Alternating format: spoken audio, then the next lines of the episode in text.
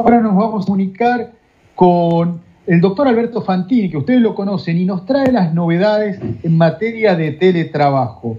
Doctor Fantini, eh, en estas semanas tuvimos novedades acerca de legislación en el tema de teletrabajo.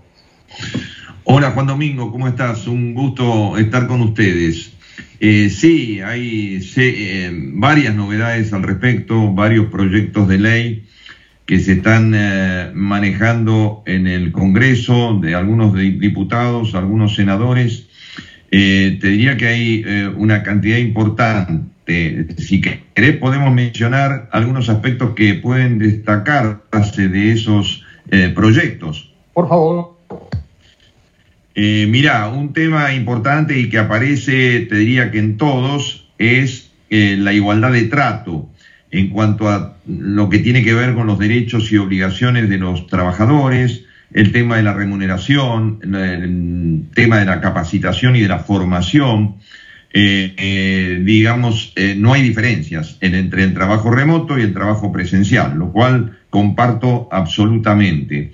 Otro tema a destacar es eh, el tema de la voluntariedad, es decir, se parte de la premisa y en esto se siguen los criterios que ya el Ministerio de Trabajo, en, la época del doctor Tomada y de la doctora Viviana Díaz en el Ministerio de Trabajo, eh, aparecían en el PROPET, o sea, el trabajo remoto, el teletrabajo es voluntario, tanto para el trabajador como para el empleador.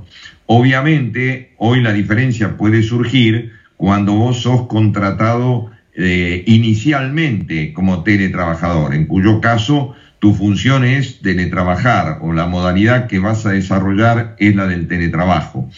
Eh, en caso de que la empresa desee o el trabajador desee ir a un trabajo presencial, en ese caso debería haber también una voluntad compartida, un, acuerdo, digamos, entre empleador y trabajador. Y el otro aspecto que, destaco es el punto de la eh, reversibilidad, o sea, se contempla la posibilidad de volver al trabajo, al esquema presencial, en el caso de aquellas personas que fueron contratadas presencialmente, después pasaron a teletrabajo y pueden llegar a volver por cambio de condiciones al, teletrabajo.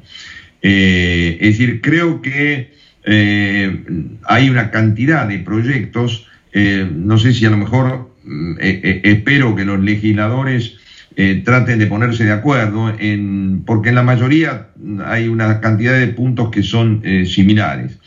en, en alguno de los proyectos hay un otro punto que me pareció importante, es la obligación de, garantizar el derecho a la desconexión eh, y, la necesidad obviamente de gozar de los días y las horas de descanso que establece la legislación. Este derecho ya ha sido sancionado en Europa, eh, inicialmente en Francia, eh, si no recuerdo mal, en el 2016, 2017, y después también en Bélgica, España e Italia, pero con algunas características distintas.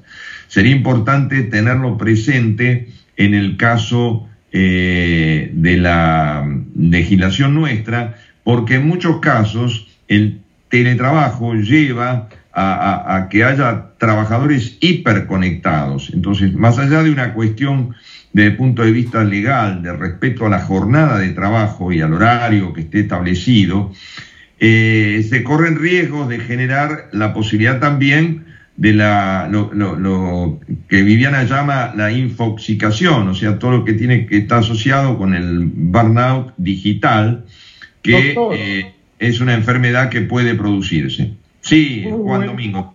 Muy buena, muy bueno, muy buena síntesis de este, lo que está sucediendo en este momento. Les recuerdo que pueden ingresar a www.metodognt.com y ahí consultar más cuestiones que tengan que ver con en materia de teletrabajo. Le agradecemos, doctor Fantini, y lo convocamos para el próximo mes a todo el equipo de GNT porque tenemos ahí una comunicación que nos está entrando.